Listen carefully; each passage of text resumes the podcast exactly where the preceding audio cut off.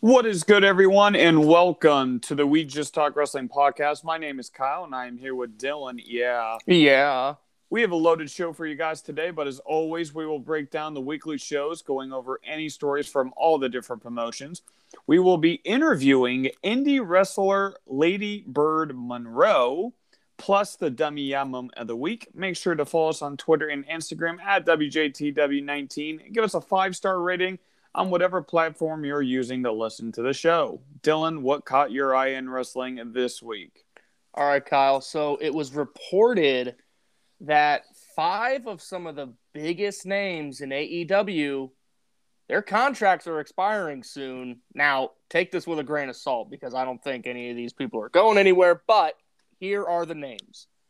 Cody Rhodes, Kenny Omega, Hangman Adam Page, Brandi Rhodes, and I believe Chris Jericho. I could be wrong on the 5th name. I know the other 4 are accurate, but we all know they're not going anywhere, right? No, yeah, they're not going anywhere. But if there is a name on that list that feels, I don't necessarily say likely to go, the only one I could actually see leaving is Adam Page out of those names, right? I mean, yeah, maybe, but very unlikely. I mean, I don't think any of them are leaving. That's not like a prediction or a hot take, but if one were to leave, I feel like Adam Page would be the one. To kind of piggyback off of that, the Young Bucks also had their contracts expiring around the same time. However, their contract apparently had a 2-year option on it, kind of similar to how like basketball contracts or even like rookie contracts in the NFL do, where the team or franchise can say, we're going to add another year.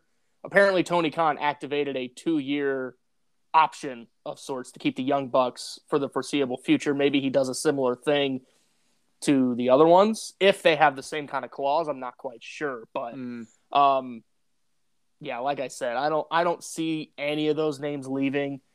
But it is kind of noteworthy that, say, hypothetically, you know, they do kind of, you know, spread their wings and leave a little bit. Maybe Omega goes back to New Japan. I don't know. I mean, we'll see what happens.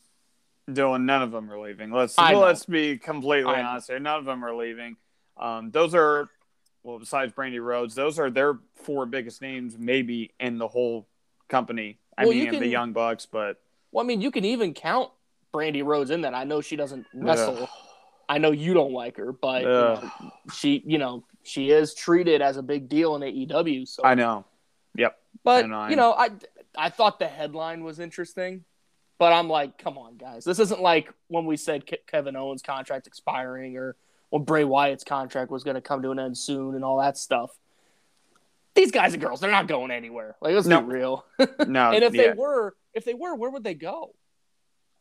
I mean, the only other thing in town right now is WWE, and quite frankly, if you're giving me the choice between the 2, I'd rather work for Tony Khan and AEW right now. So let's be real about that. So yeah, that's what I got this week. I felt that was kind of interesting. But we share the same thought. They're not leaving. Yeah, they're not leaving, and Brandi Rhodes has a better spot in the car than Brian Cage. I just want to tell everyone that. But right. Dylan, my news story this week actually is basically the same exact thing. It'll focus on AEW. They have mutually agreed to part ways with Big Swole earlier this week. She was not being used in the slightest, so it makes sense that she would want to be on her way out. Yeah. We'll have to wait and see if this is a trend for the superstars on the roster not being used. But for Big Swole, she's my favorite. She's decent on the mic. She's decent in the ring. But she does add pretty strong depth to a division. Right. But I think she is a perfect fit in the AAW's women's division. So I think that's where she would fit. But ultimately, it's about what could happen and if it's a trend. Yeah, the thing about AEW's women's division right now is it feels very top heavy. I don't know if it's not very deep. Yeah, it's Britt Baker, who's great, Ruby Soho, people love, and I think she's great too. You got Chris Stratlander, who seems to be positioned decently well on the card. Ty Conti's gotten some love over the last several months, and that's it. But then like you look how at like you said, the depth, and it's like, huh, I mean, I think they have talent there. It's just... They don't use it, so it's kind of like, if they don't care, why should we care? And I hate thinking about that when it comes to wrestling, you know? And unfortunately, that's how some companies make fans feel. It's like, well, if you guys don't give a shit, why should we give a shit? And it's sad. But I hope I think she'll succeed elsewhere. I think she do succeed, and it's just a matter of her like tapping into it. But I think it's there. She just got to keep pushing. So we're going to jump right into AEW this week. Rampage was solid, Dylan. Sammy Guevara successfully defended his TNT title against Tony Nese. This was very good. Banger of an opener. Yes. In the main event of that show, FTR defeated the Lucha Bros. Then we go to Dynamite. Dylan, I'm going to be honest, I thought this was average. Brian Danielson defeated Alan Angels. Solid opener. CM Punk defeated Lee Moriarty. All right. Cody Rhodes put Andrade through a table with flames on it. Yes. And Dylan, the reason why they did this spot is what? Because it's not a blood feud. There really wasn't any reason for it. Mm-hmm. Maybe they're doing a heel turn with Brandi. I don't know. I didn't really get it. But that's not what we're going to talk about.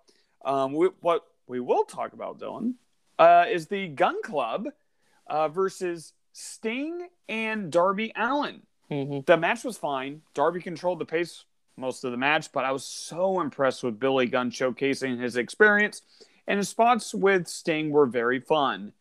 However, no surprise, Darby and Sting are victorious. This just shows, Dylan, that AEW does not have the guts to book an upset like this. Mm-hmm. The Gun Club, they were undefeated. Just give them a win over a high-profile team, right, and that shoots them up. But no, they have to put Darby and Sting over again and again.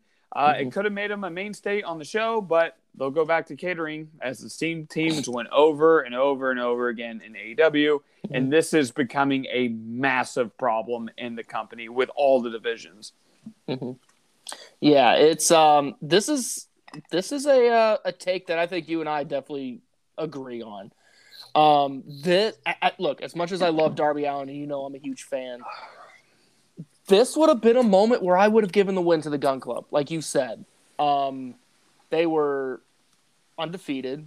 You know, they booked this as a high-profile match. Like, this was advertised for a little bit, right? Yep. Mm-hmm. Like, this was kind of like their headline, it felt like.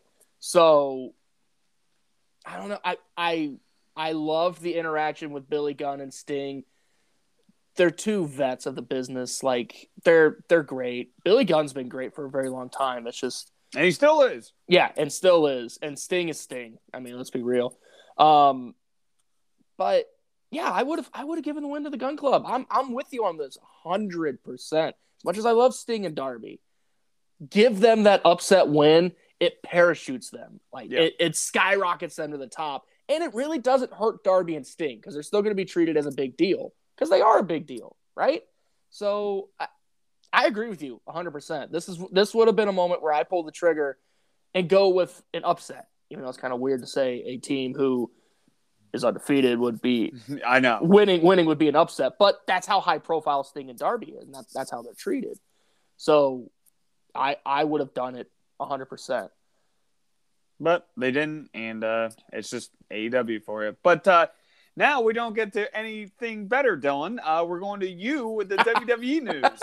It just gets worse. I love the transition. All right, so let's dive into Monday Night Raw. So next. I'm kidding. Go on. All right. So just some quick bullet points because Raw wasn't super eventful. Okay. It kind of just shaped up the main event scene a little more. Nothing really establishing in the mid card, which isn't a shock. I did not watch any of the shows, so. All right, so Damian Priest successfully retained the United States Championship. RK Bro also retained their tag titles. No shock there for either one. Who did Priest beat? Apollo Crews. What was the feud there? Nothing. Oh, okay. They're kind of doing this thing with Priest where he's seemingly defending his title weekly at this point. If it's an open challenge thing, that's fine, but if they're just doing I mean, Apollo Crews has done nothing, but since he dropped the title. But yeah, RK Bro defeated Ziggler Rude, which that's kind of their shtick right now. I love Rude. We have the Becky Lynch Liv Morgan contract signing, which Kyle, their women's championship match is not happening on pay-per-view at day one. It is happening next week on Raw. So they had a contract signing to promote next week.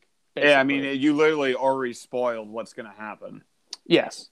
So I will say the contract signing, as boring as some of them can be, we probably got the best Liv Morgan promo we've had since she's been pushed as a single star. She kind of talked about how Becky's greedy with the whole big time Bex thing.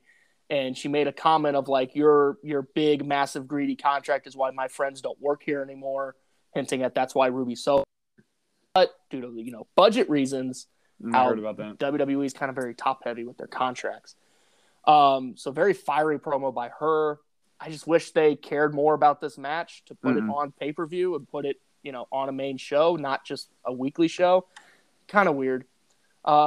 Edge and Miz also had a pretty good promo segment where Edge even took shots at CM Punk and MJF, claiming that Miz lives rent-free in a lot of people's heads and they use his name to get a cheap reaction. Edge Miz, that's a pretty interesting feud, and I'll get your input on that in a little bit. Team Liv defeated Team Lynch. This was a match set up after their contract signing. It was a 10-woman tag match. Liv Morgan, Dana Brooke, Bianca Belair, Rhea Ripley, and Nikki ASH defeated Becky Lynch, Doudrop, Tamina, Carmella, and Zelina Vega. Oh, my God. This was Becky's way of proving, can you be a leader of the locker room? But Kyle, neither team, nor neither captain, got to pick their teams. They were just thrown on the Titantron of like, here's Team Liv, here's Team Becky. The faces versus the heels. Right. I dig the angle of like, can you be a leader? Because being champion, you're leading the locker room, right? In theory. I like that angle, but you should have done a backstage segment of both women trying to recruit their team, right? Yep. No, they didn't. They just threw it on the screen. Anyway, Seth Rollins defeated Finn Balor in a number one contenders match for Big E's WWE title. Kevin Owens defeated Big E via DQ. And if Owens actually won the match, he would have been inserted into the WWE title match at day one. He won via DQ because Rollins came in and attacked him. That was Owens' plan all along, was to bait Rollins into giving him a DQ win. So at WWE Day 1, we will have Big E, Seth Rollins, and Kevin Owens for the WWE title. That was Monday Night Raw. Let's move on to SmackDown, Kyle. No, please don't. I know what's coming, and oh my God, they need to cut a certain name coming out. But go on. I know who you're talking about. We'll talk about him last. It's not him, by the way. But go on. Okay. Sasha Banks defeated Shayna Baszler and Cena singles action. Cutter. You have the most badass woman on your in your company lose to a girl who's probably not even 110 pounds, who couldn't sell anything that Shayna was doing, and then you just have her beat her for no reason at all. Like, dude, this was horrible. Shayna was great. Mm-hmm. Come on, what are we doing here with Shayna Baszler? She was so good in NXT, and look at her now. Yeah, she's a badass. You got to cut her. No, I mean honestly, you have to. If you're going to make her look bad, just cut her. Well, where's she going to go if you cut her? Where would you send her? She's interesting because she does not fit in AEW. She does not fit in Impact. So MLW's got a women's division going, so I would either, Dylan, this is going to sound a little weird, I would either go to MLW or I would go to Stardom because she did some stuff in Stardom. Yeah. So one of those I would go, but I mean, they're going to treat her better than WWE does, so. Well, another promotion that we kind of got to consider, especially when it comes to women being cut, is Women of Wrestling. Remember, that's starting back up, and they've got a pretty good roster. I could see her mixing it up with Tessa Blanchard over there. Remember, that's going to be a thing soon. So I don't know. I think she would go to Japan. Honestly, that's just me. With Shayna, like one quick point before I move on to the rest of SmackDown. With Shayna, I could see her going back to MMA. Or retiring. She is 40. Well, I could see her doing some MMA stuff. I mean, let's be honest. She has that background, and she didn't have like a lengthy career in MMA, so I could see that happening. Anyway, let's get to SmackDown now. Toni Storm hit Charlotte Flair with a pie. So dumb, dude. This is the big thing about this feud is a pie. Yeah. So, dude, they have ruined Toni Storm. Ruined her. She's so good. She needs to go back to just being booked as just kind of like a badass outsider, you know? Yeah, she'll never kind of like a rebel. And Charlotte, she just looks like everyone else now. Say what you want about her. I know she has a lot of like haters right now. But when Charlotte actually, like, cares, she's so good in the ring. She's so athletic. And I don't know. And then you get, like, these two deserve better. Like, let's be honest. But anyway, another person that I don't really care for, Sheamus defeated Cesaro in singles action, too. Why? I don't know. Drew McIntyre and Jeff Hardy seem to be a tag team now. They broke up Happy Talk and attacked Madcap Moss and Happy Corbin. Oh, my God. Now, I love Drew McIntyre. I love Jeff Hardy. Putting them as a team is kind of out there, but I could see why it could work. I don't know. This segment was horrible. I saw Jeff Hardy do the floss. Yes, the segment was horrible. But I'm talking about the team itself. If this is the direction they're going, what do you think of? Yeah, what do you think of? I am. I think it could work. I don't think it'd be a long-term thing. But then again, on paper, Matt Riddle and Randy Orton didn't seem to work. But that's been great, I think. So who knows? We'll see. I want to see more serious Jeff Hardy. But go on. I do too. So to kick off the show, though, Kyle, Sami Zayn came out, and Brock Lesnar was there. I saw this. And, see, so Sami Zayn won a number one contenders battle royal. It was meant to happen at day one. He was supposed to challenge Roman Reigns at day one. That's kind of the plan.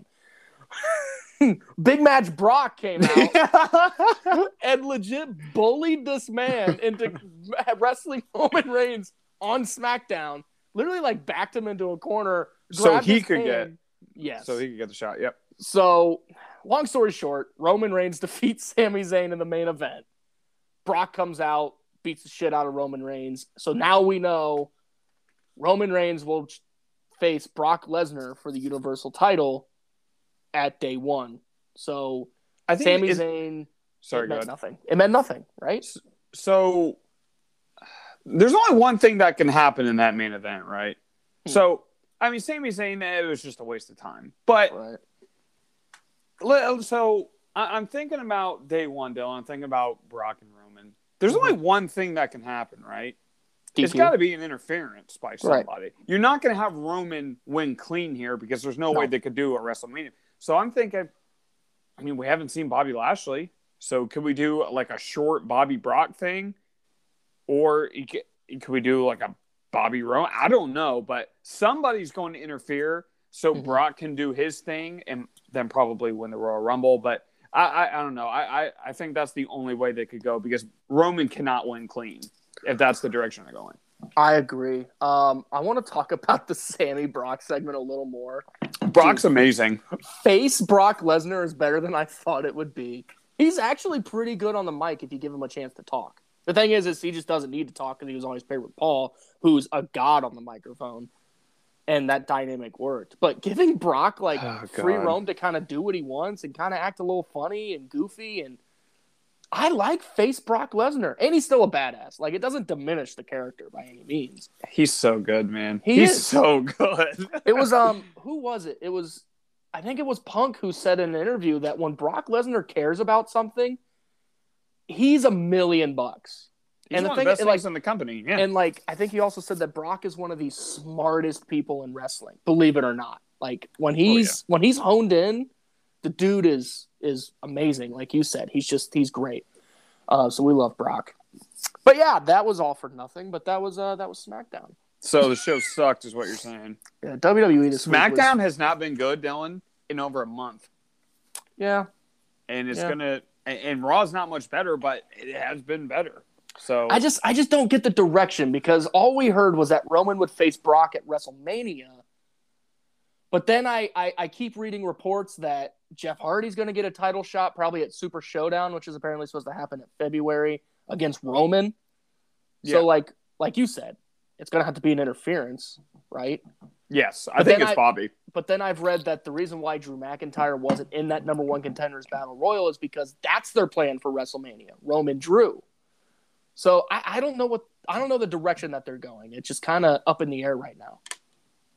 Maybe Brock isn't going to be in the title picture. Maybe he's going to lose somehow and feud with someone else at Mania. We'll see. You could, but or you could just make a triple threat match. That would be different. That'd be fun too. That'd be hard hitting. Anyway, that was WWE. All right, Dylan. So we're going to go into the indie segment with Kyle this week. Are you ready? Can't wait. Absolutely. I'm excited. All right, Dylan. So this week I will be highlighting Stride Pro Wrestling, or SPW, based out of Marion, Illinois. Okay. They had a show called Downfall 2 posted on their YouTube channel recently. We started with David Lee Walker and AJ Kellis retaining their tag titles against Jimmy Razor and Playboy Paul Rose. This was awesome. Oh, man, dude, this match was great. Great opener. Luke Chambers defeated B-Rad in singles action. Savian Ayers did retain his No Limits Championship against Axe Allwart, but it was by disqualification. But Savian did take a Canadian Destroyer on a chair right after, and ooh, boy, that was nasty. It was like we're on the right of the edge of the chair. Oh, bro, it's nasty.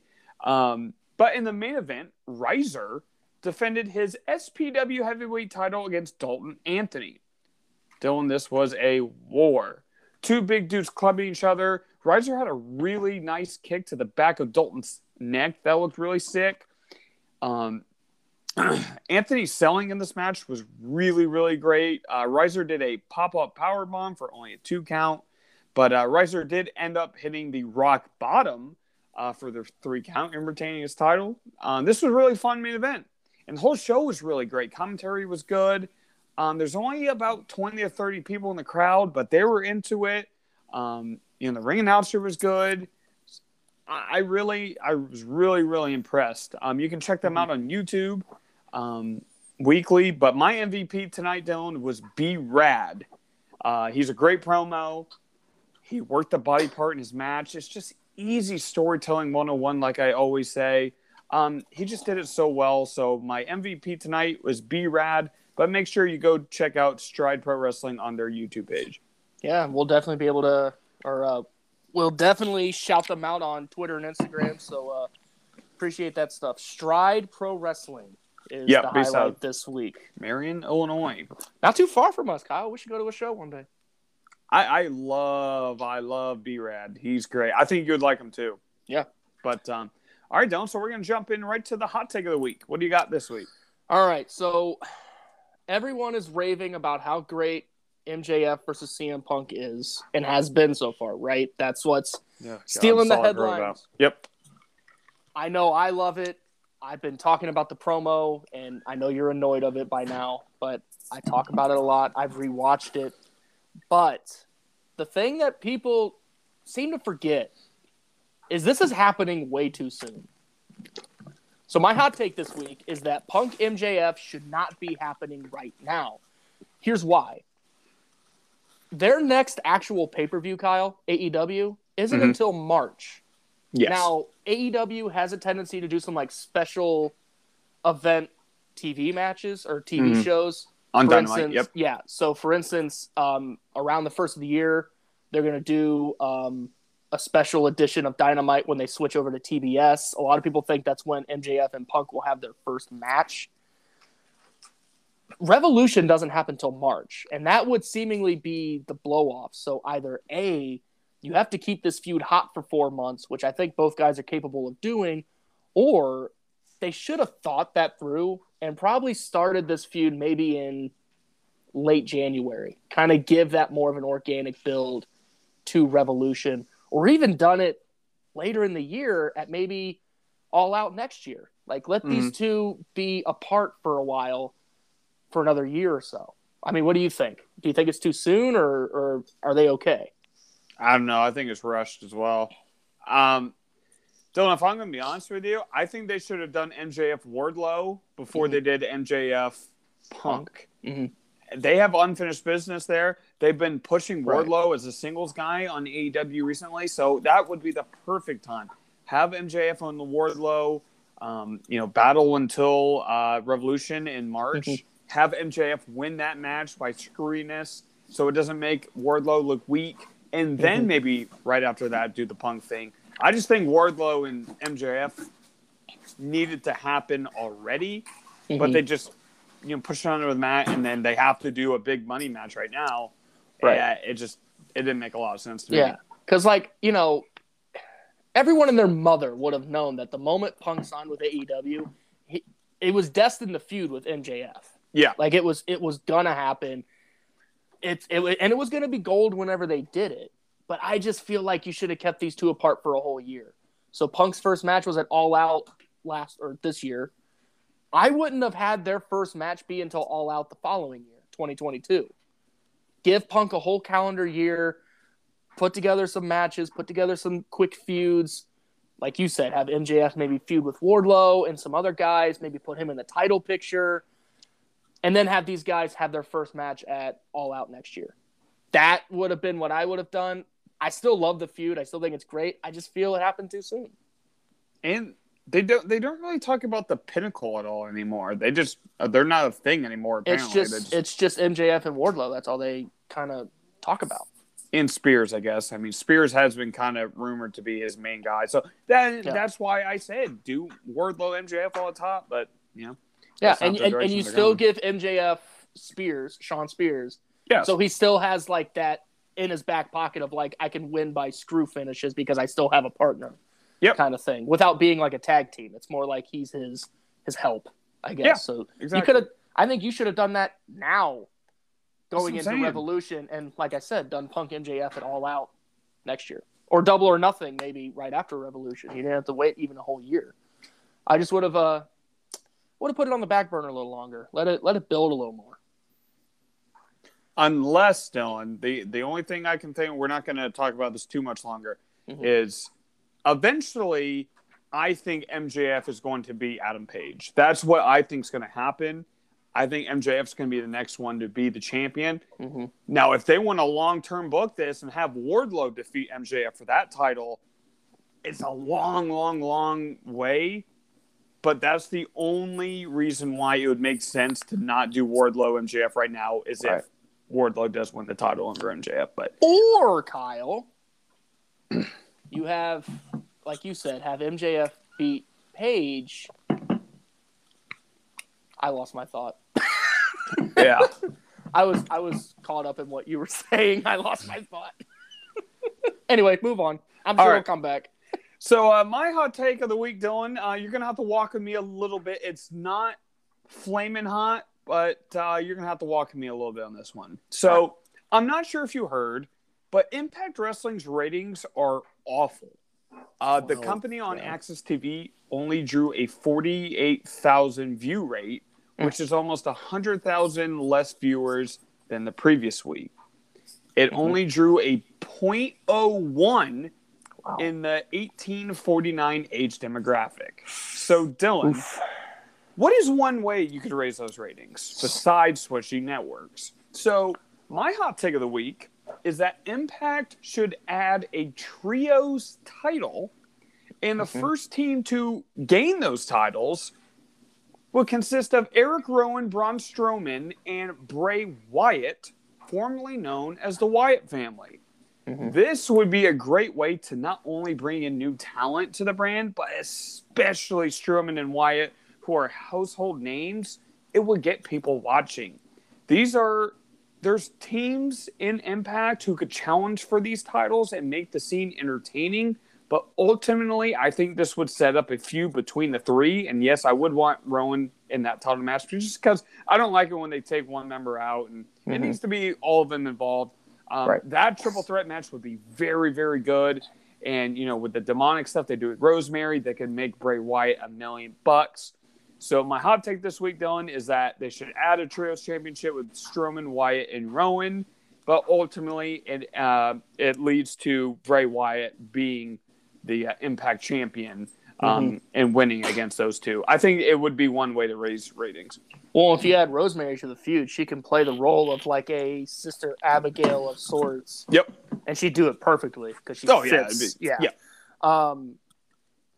You know, a trios championship is something that a lot of fans want in wrestling more. It's rumored that AEW is supposed to debut one, but that's been rumored for like a year now, and we haven't seen it yet. Maybe they were waiting for fans to come back. I don't know. But I could see that happening. I mean, you and I have predicted that Strowman and Wyatt were on their way to Impact, not AEW. Yes. And I feel them just appearing, whether they do it in a faction or trios championship, like you said, or just them being there, I think that'll help ratings alone. Wherever Bray Wyatt lands, it's gonna bring dollars. I mean, it is what it is. He's just that good. And that's a prediction that you and I have had for a very long time now, since he got cut, that, oh, he's going to Impact, not AEW, but everyone says AEW confirmed, LOL. I like the idea. I like the idea of a trios championship. I don't know if the championship alone will help boost ratings, but having having those three guys would help. And if you add Rosemary to the fold and have it like you have a full faction of the four of them, that would be really cool. Yeah. Yeah, I like it.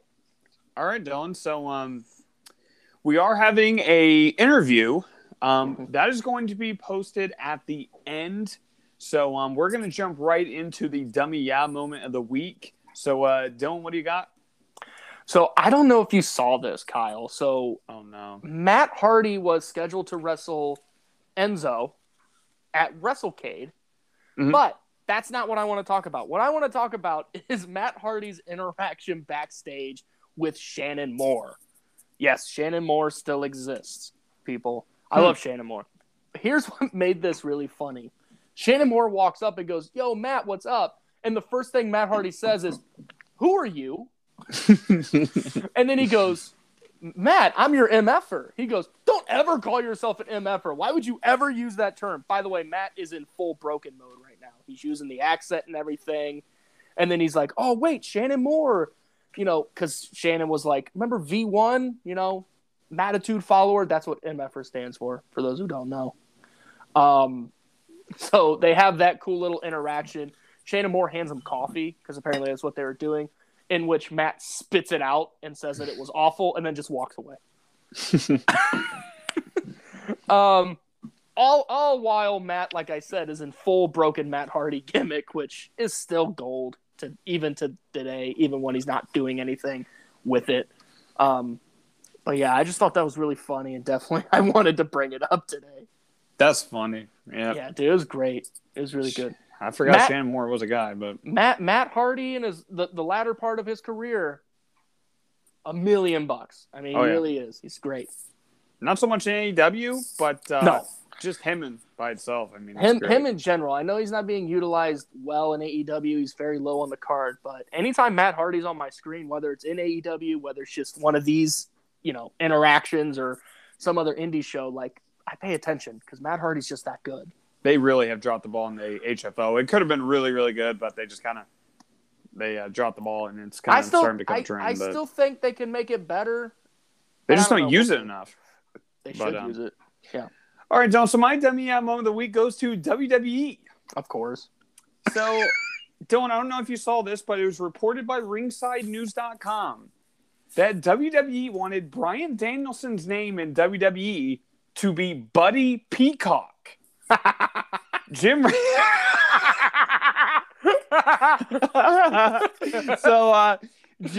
and Brian Danielson were very against the name.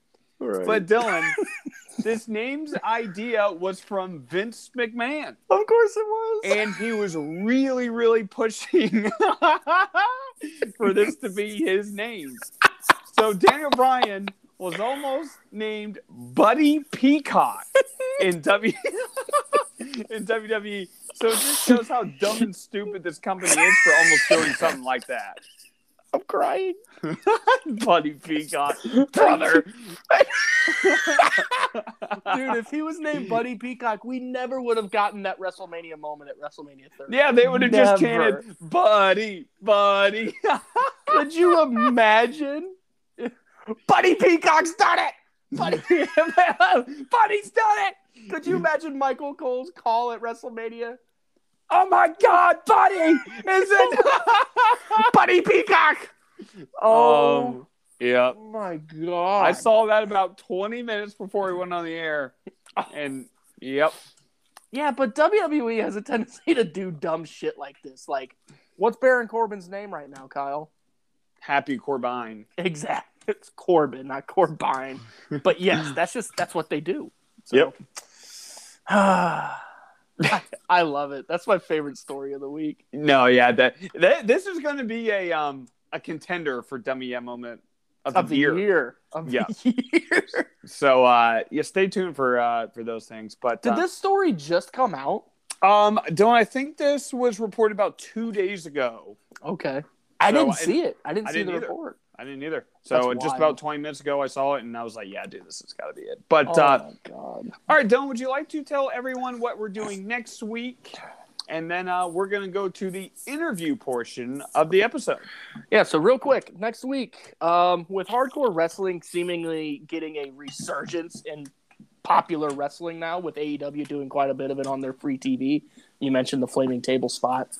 We're going to talk next week about what are our favorite weapons that are used on a regular basis in wrestling or just simply have been used in wrestling. Maybe we'll talk about some goofy ones too, but we're going to rank our top five, right? Yep. Because, weapons in wrestling, they just always go hand in hand. There's been some wacky ones too used. I've seen fucking shop vacs be used in matches. So yep. That'll be a fun episode. That is going to be a fun one. And, Dylan, we also have the end of the year awards, the first annual We Just Talk Wrestling awards. I'm coming up with nominees. I'm going to send them to Dylan. He's got to watch a couple of the matches from overseas. So I just want him to be aware of all the matches and basically all the nominees. So I'm getting all of that. I'm probably going to post on the Twitter, but we're going to know a lot more next week about the direction that's going to go. Those are probably going to be posted next week, and we're going to start getting some votes. Real quick, I will not know the results. So I'm going to have someone go in, count all the tallies. And that's pretty much it. Every vote that we get is going to be worth 1 point, but Dylan and I's are going to be worth 3. So. Yep. So, Dylan, I'm pretty excited about that. Really excited. And that'll be December 26th, right? Is when we announce winners and stuff? Yes. Okay. But you're gonna see some next week. I would say maybe the 12th I'll start getting those out so we can start voting and stuff like that. But awesome. All right, Dylan. So we're going to go right into the interview. And we hope everyone enjoys it because it is a doozy. Yes. Lady Bird Monroe coming up next.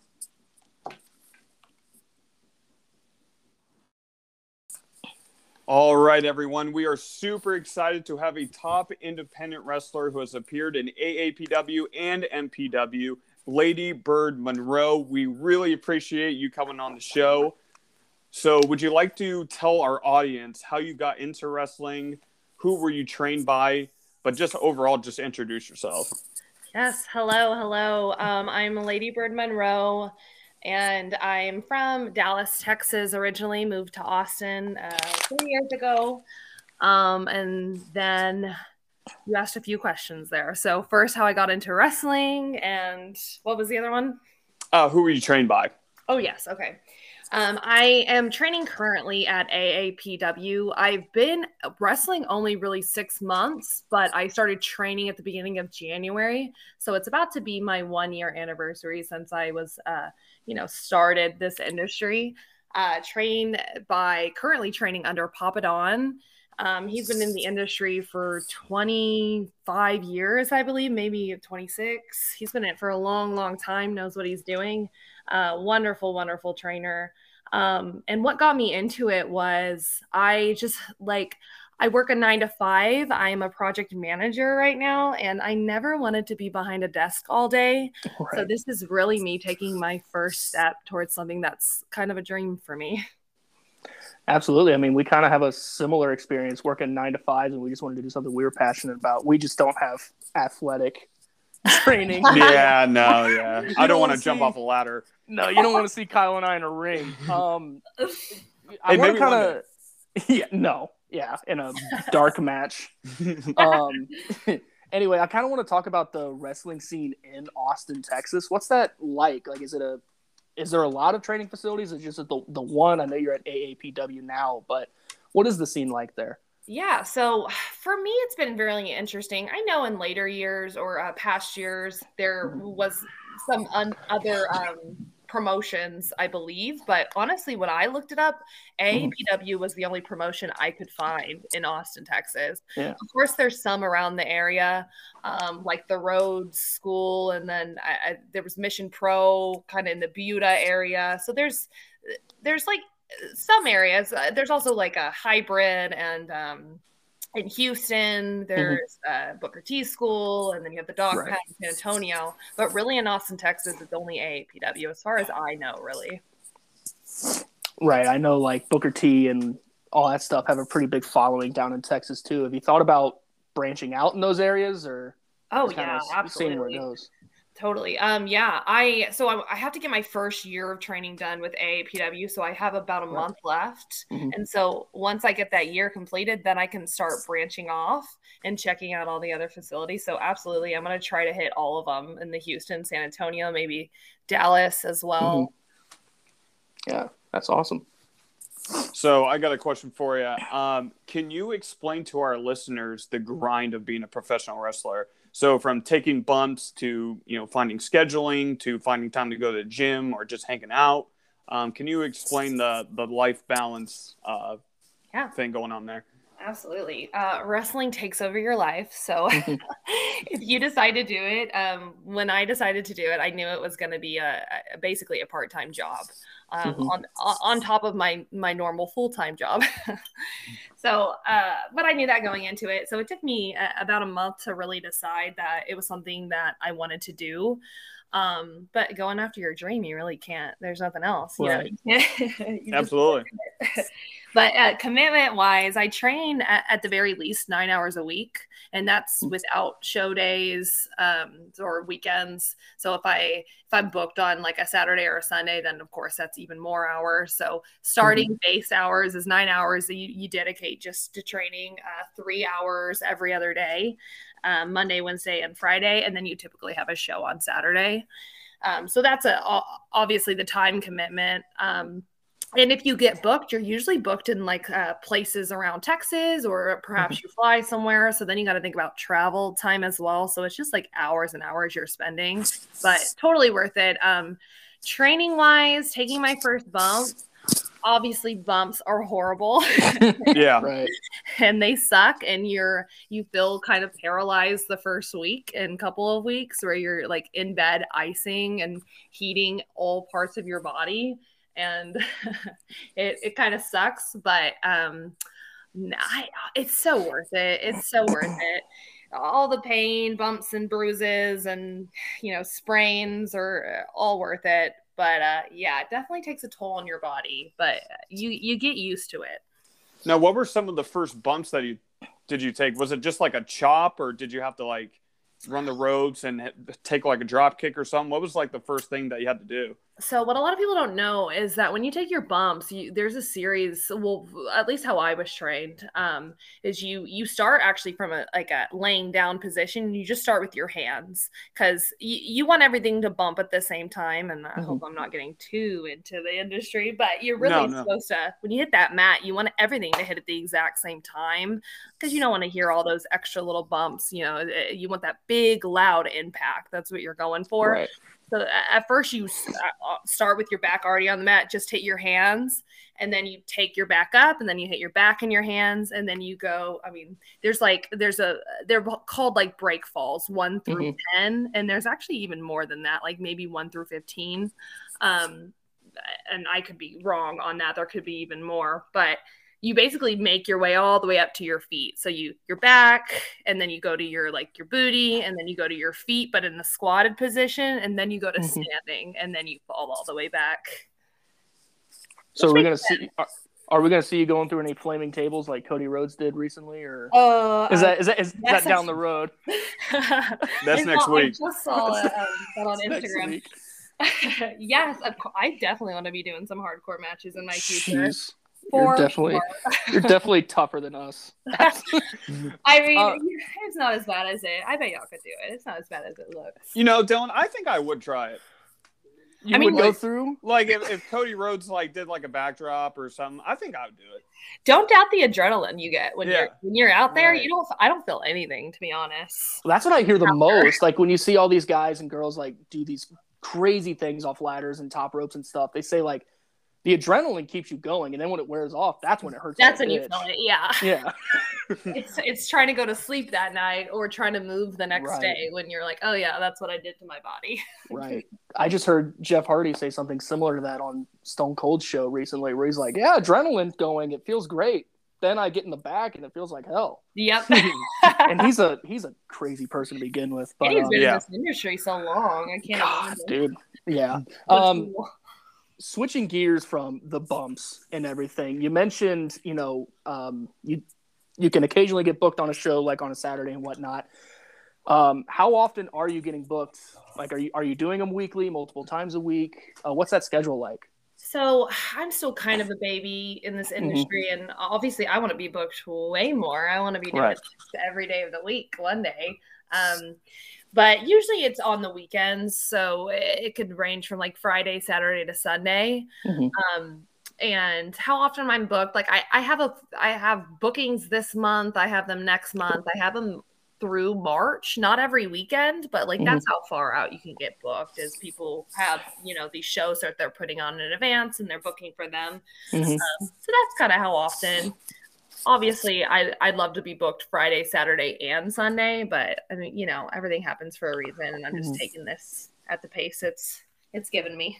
And the goal, ultimately, like you said, you want to be booked every single night, every single week.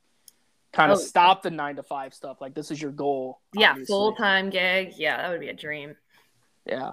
You said you've traveled also outside of Texas, if I remember hearing you correctly. Yeah. Where have you traveled? So Oklahoma with Mission Pro. Have y'all know Mission Pro, right? Yes, I do. Yeah. Yep. Which is amazing. So that was a cool one. I've actually been to Oklahoma twice for just different bookings. I went to Connecticut for like this cool like series of wrestling matches that I got to do. Where else? I think those are the only two places I've been outside of Texas. Those are the only two, but looking for more, obviously. Gotcha. I'd love to go a bunch of different places. So I recently saw a clip of you powerbombing Gigi Ray on a trash can. Yes. So what other weapons would you like to use in future matches? Ooh, I really want to do thumbtacks at some point. I was just going to say that. God. I couldn't imagine. That'd be a fun one to me. I mean, it would not feel great, but I think that'd be a cool one. Obviously I want to do like ladders, tables, and chairs at some point. Go through a table, maybe throw someone through a table. Would you use barbed wire? You know, AEW is having a match, I think, like next weekend where they're doing like they're covering the top rope with barbed wire, and I'm gonna check that out and see how that one goes, and then I'll let you know. I'm pending on that one. Yikes, Kyle, we're gonna have to review that show because I have to see. I have to see that. I was actually just telling my girlfriend today. I'm like, I couldn't imagine getting thrown through thumbtacks and like. I applaud people who do that on a regular basis, like hardcore deathmatch wrestlers. Like, Jesus, that is wild. I hate falling off the couch, let alone getting thrown through a table or thumbtacks. Like, and sorry, go ahead. The worst thing about thumbtacks is what I hear. I guess I really don't know is that they can like break off, and then you have to go in with tweezers and pull them out. Nice. That process would suck. God. Or getting hit in the head with a like a light tube or something like that. Jeez. Oh yeah, that would be bad. Yikes. People could. No, it's dangerous. I actually have a friend who said that happened to him just at a frat party. It was like, hit me with a light tube, brother. And I'm like, why did you No. Watch out for the Flying glass. No, like he told me, he's like, Dylan, let me hit you with one day. And I'm like, absolutely not. That's not. I don't know if there's a blank check big enough. I think on the back it would be fine, but anywhere on the head, that would be where it's kind of dangerous. God, I couldn't. I'm just baffled. I just. So you're obviously still new to the game, I guess. What are some challenges you're facing now, being new to the wrestling world, and also balancing a 9-to-5 job, like you said? Like you still have a regular life, quote unquote, to get through. What's some challenges you're facing now or have faced? Yeah. So the bookings is one of them, is getting people to know me. I remember going to a booking and they were like, who the hell is Lady Bird? Like, where did Lady Bird come from? And so it's really just getting my name out there. Right. And so that's been my biggest challenge. And it's, you know, reaching out to promotions and, you know, it's like it is a job. And every time you reach out to promotion, it's kind of like sending in your resume for a job. So I would say that's definitely one of the hardest, scheduling wise, like, obviously you have to make a lot of sacrifices in this industry. You don't get to go out every weekend and hang out. You know, you don't get to stay home and do what you want, maybe play games or whatever you really like to do. Your hobbies kind of are put to a side because, you know, you're working full time. And then after work, you know, this is your second job you got to start to work on. So that's been hard, having to put some of my hobbies, and some of my free time has just gone away. But it is 100% worth it, I have to say. Right.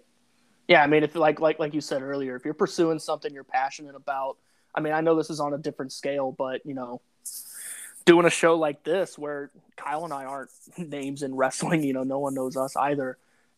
It's kind of like a big leap in something that, you know, you want to do, something you're passionate about. You got to want it, I guess. And actually doing like the wrestling aspect of this world, you know, we're just two goons who like to talk about it and nerd out about it. I couldn't imagine the challenges, you know, being in the industry itself in that nature. So definitely, you know, we applaud you and anyone else who's going through that stuff. You know, it's definitely some, you know, and you're doing some cool stuff, and, you know, we've gotten some shout outs from other people who are also doing cool stuff when we, you know, great, you know. Yeah. I mean, thanks for having me on this. So y'all are really easy to talk to, and it's I'm glad that y'all are pursuing what you're wanting and the dream at the podcast world. I love podcasts, so there is enough for everyone, I feel like. Absolutely. I'm switching constantly from next podcast to next podcast. Yeah, I told Kyle, I was like, we talk about wrestling so much, let's just hit the record button and see if people like it. Heck yeah. I mean, we're the only people in our friend groups that, you know, still nerd out about wrestling like we do. So we got each other, buddy. Hear that? Yeah. And you have all the wrestlers you have on. That's pretty rad. Yeah. So we have liked wrestling since the 6th grade. So I'm 25, he's 24. So we've liked wrestling, what, for Dylan now? What? I mean, 12 years, 13 years, maybe even longer than that, 15 years. So, I mean, a lot of our life has been dedicated to wrestling, so it's definitely done a lot for us. Even just talking about it, watching it every week. So, right. Yeah, I'd love to learn. I'm 26, and I was introduced when I was probably around the same age as you guys. Mine was like John Cena, Undertaker, that kind of time frame. How about it? Was y'all's the same? Yeah, just about. We were big Jeff Hardy guys. Okay. I just love the face painting and jumping off high shit. Hell yeah. That was always fun for me. Hell yeah. And the Undertaker. I still stand by the fact, Kyle, and I've told him this numerous times. I'll tell you too. I still remember watching the Undertaker wrestle Jimmy Wang Yang on a SmackDown. I don't know if it was real. I may have dreamt it. That was one of my earliest memories of wrestling. I'm like, I love this. Zombie wrestling a cowboy. It's great. Oh god, we love Jimmy Wang Yang. Love that guy. So we're gonna shift gears a little bit. More of a fantasy question. So if you were going to form a faction using any wrestlers in the world, who would you add, and what would be the name of your faction? Oh gosh, this is a hard question. I feel like I should have prepared for this. This is something you just the top of your head. Top of my head. Mickey James, obviously. Okay. Mickey James. She's a badass. Yep. Let me think of my favorites. I would just add all the people that I like watching. Mm-hmm. Mickey, probably someone like I gotta go to the WWE roster. I mean, Bianca is a powerhouse over there. Yes. Maybe Bianca, Mickey, Beth Phoenix, the friggin' badass. Yeah. Yep. Also a powerhouse. We'll go back to kind of like 70s, 80s, Rockin' Robin. Okay. More recent times, maybe like someone like Thunder Rosa, who's obviously a wild card and a badass. Mm-hmm. And then now I have a tag team partner that we've kind of just started and we're just starting to get out there is Gigi Ray. I don't know if y'all heard about her. Yep. So I got to bring a girl into this faction. As far as the name, oh man. A name. Kyle likes to put people on the spot. He does this to me weekly. Yeah, I do. I ask the heavy hitting questions. You asked me last week who would be my Thanksgiving meal, and I'm like, what? That's a lot to think about. That was an unplanned segment. Oh man, I don't know about the name, but have y'all heard about, just to change the subject? There was a wrestling tag team called the Lesbians. Have you heard of that? What? One? I have not. I watch a lot of wrestling, but I have not heard that. No. I mean, maybe it was a meme or something, but I swear it was a thing. And it popped up on the Instagram. But no, I don't know a name. What would be a good one for that? Maybe we could do this. That's a Kyle question. Oh. Putting me on the spot. Yeah. Oh. Man, that's a tough one. You have Beth Phoenix, you have Bianca, Mickey, who's really athletic, yeah, Mickey. So you put six names. Maybe just bury the 4 horsewomen and say the 6th horsewoman. Stop. Yeah. Just bury it. Oh, geez. Yeah. Kyle. Oh now man! I'm thinking about names. If I ever get asked this question again, I'll be prepared. All right. So while we're on the topic of names, Lady Bird Monroe. I love the name. It's cool. It's unique. How'd you come up with that? So, have y'all ever been to Austin, Texas? No. Nope. Yes, I have. Yep. Okay, you may know. I mean, unless you really explored and were looking at, street signs and what certain things were called. Ladybird is a very common thing around here. Seeing that we have a Ladybird Lake. There's, I believe, a garden, a Ladybird garden, and then the president's wife, that was right. Ladybird was her nickname. And then Monroe obviously is from Maryland. Monroe, I love. She's just a total icon. And what I love about wrestling, women being badasses, but then also bringing in the sexy side of it. Sorry, men, but you can never play that role. That is definitely only reserved for us women, and we kill it at that. So it was cool to have kind of that behind it. But Ladybird is just it's really unique. As a name, you're not going to see another wrestler with that name, Ladybird. So that was really important to me, having something that was different and stood out. And then kind of having that historic background to Austin. Austin's home for me. So kind of paying a homage to that. So that's kind of where the name came from. That's really cool. I like that. I like the personal touch of where you are, where you're from kind of thing. Yeah. You mentioned obviously, AAPW based out of Austin. That's really cool. Yeah, I like that. Thank you. A lot. I think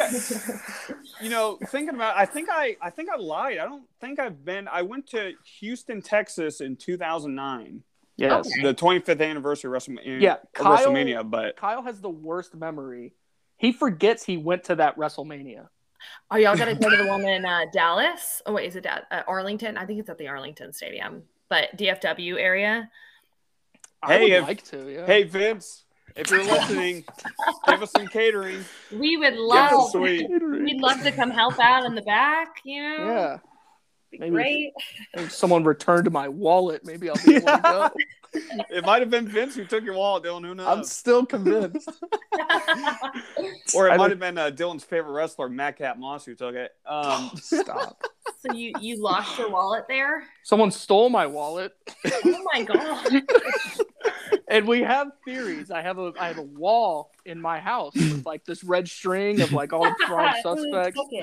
Dave Meltzer's on there, Vince McMahon, like all the people who's gonna shut us down one day. Happy Corbin. Yeah, just because I don't like his name. Just think of Sheamus for all the years I gave him shit. Since I was a kid. He just has it out for me, brother. Oh man, god. So yeah, maybe if that gets returned, I'll go WrestleMania. Yeah, fair. Yeah. So after doing some research, I have seen that you wrestled some intergender matches. So what do you think are the benefits of having those matches, and why are mainstream promotions not doing them as much on a regular basis or so against them? So I love doing intergender matches. That's how I started because there wasn't a woman for me to wrestle. And so I was like, here's some dudes, go and wrestle them.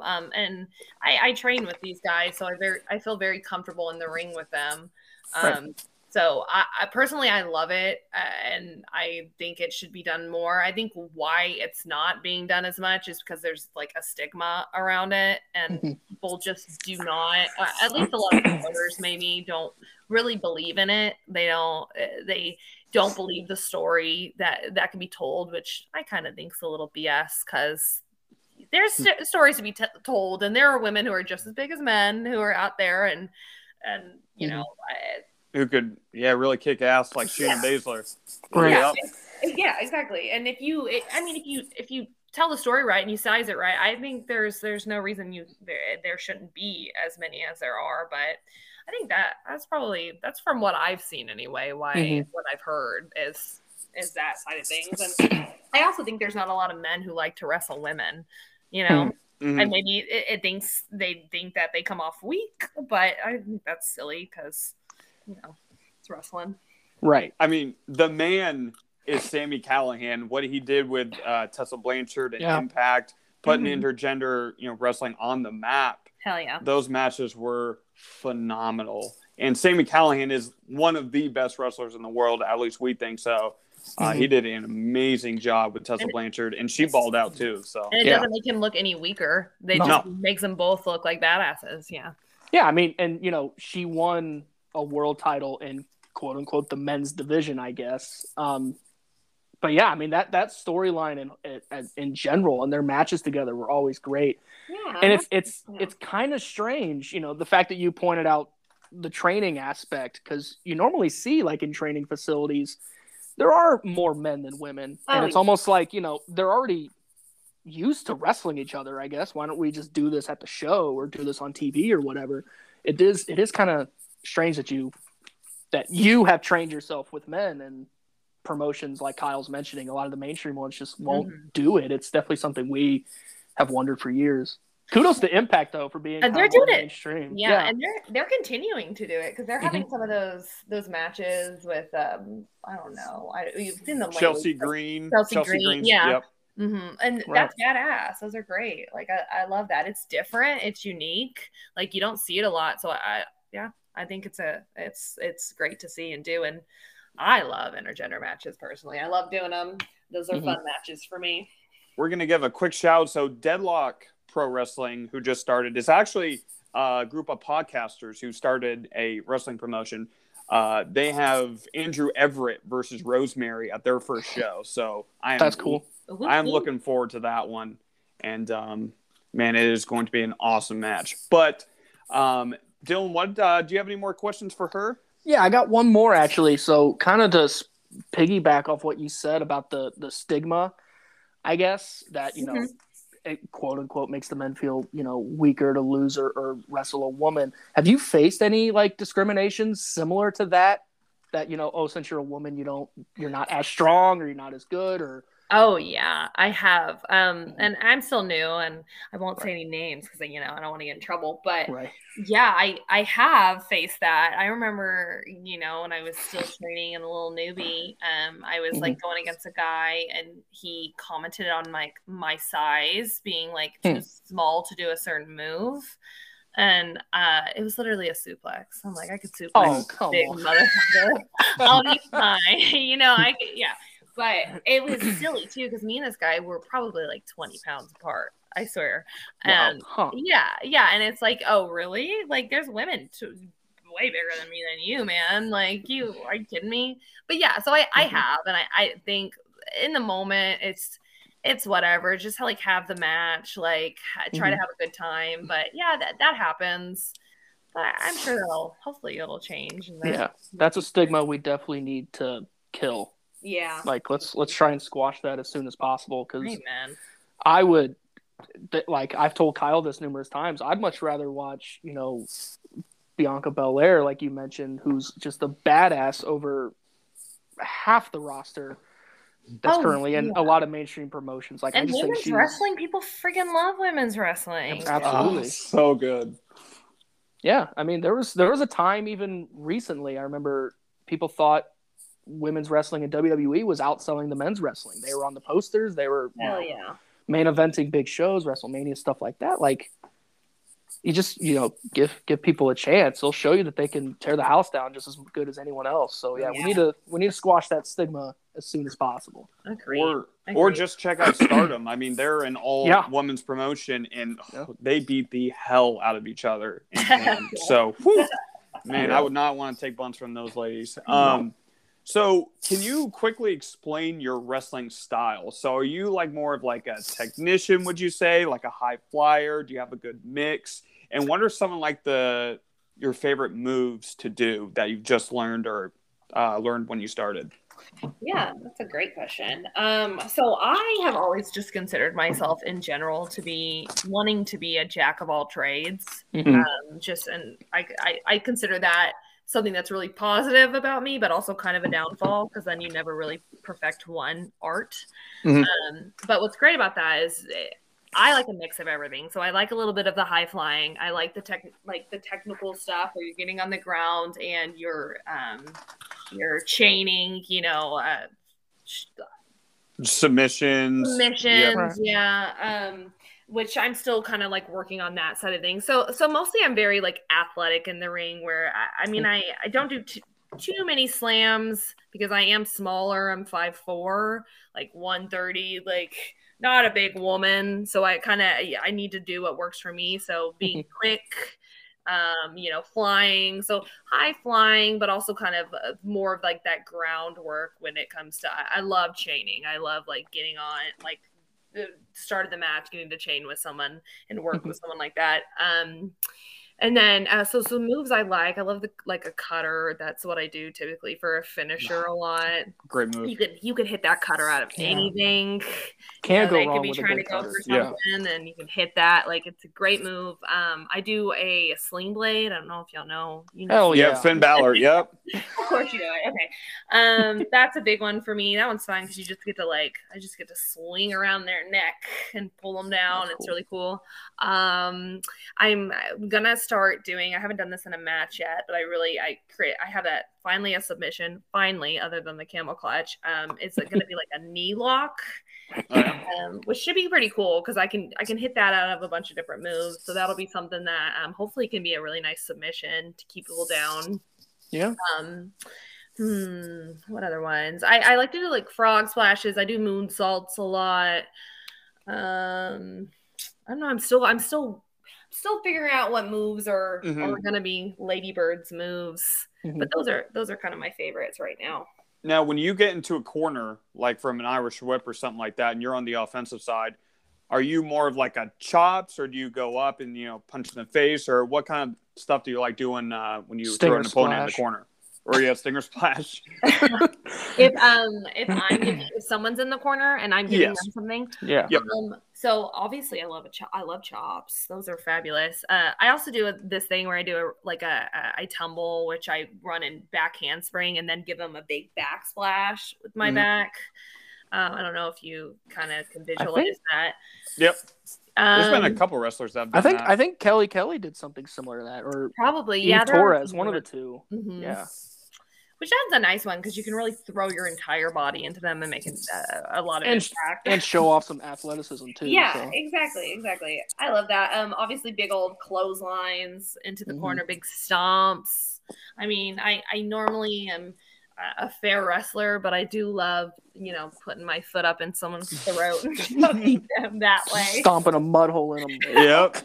Right in the throat. Yep. No. Kind of win a match. Fine. Cool.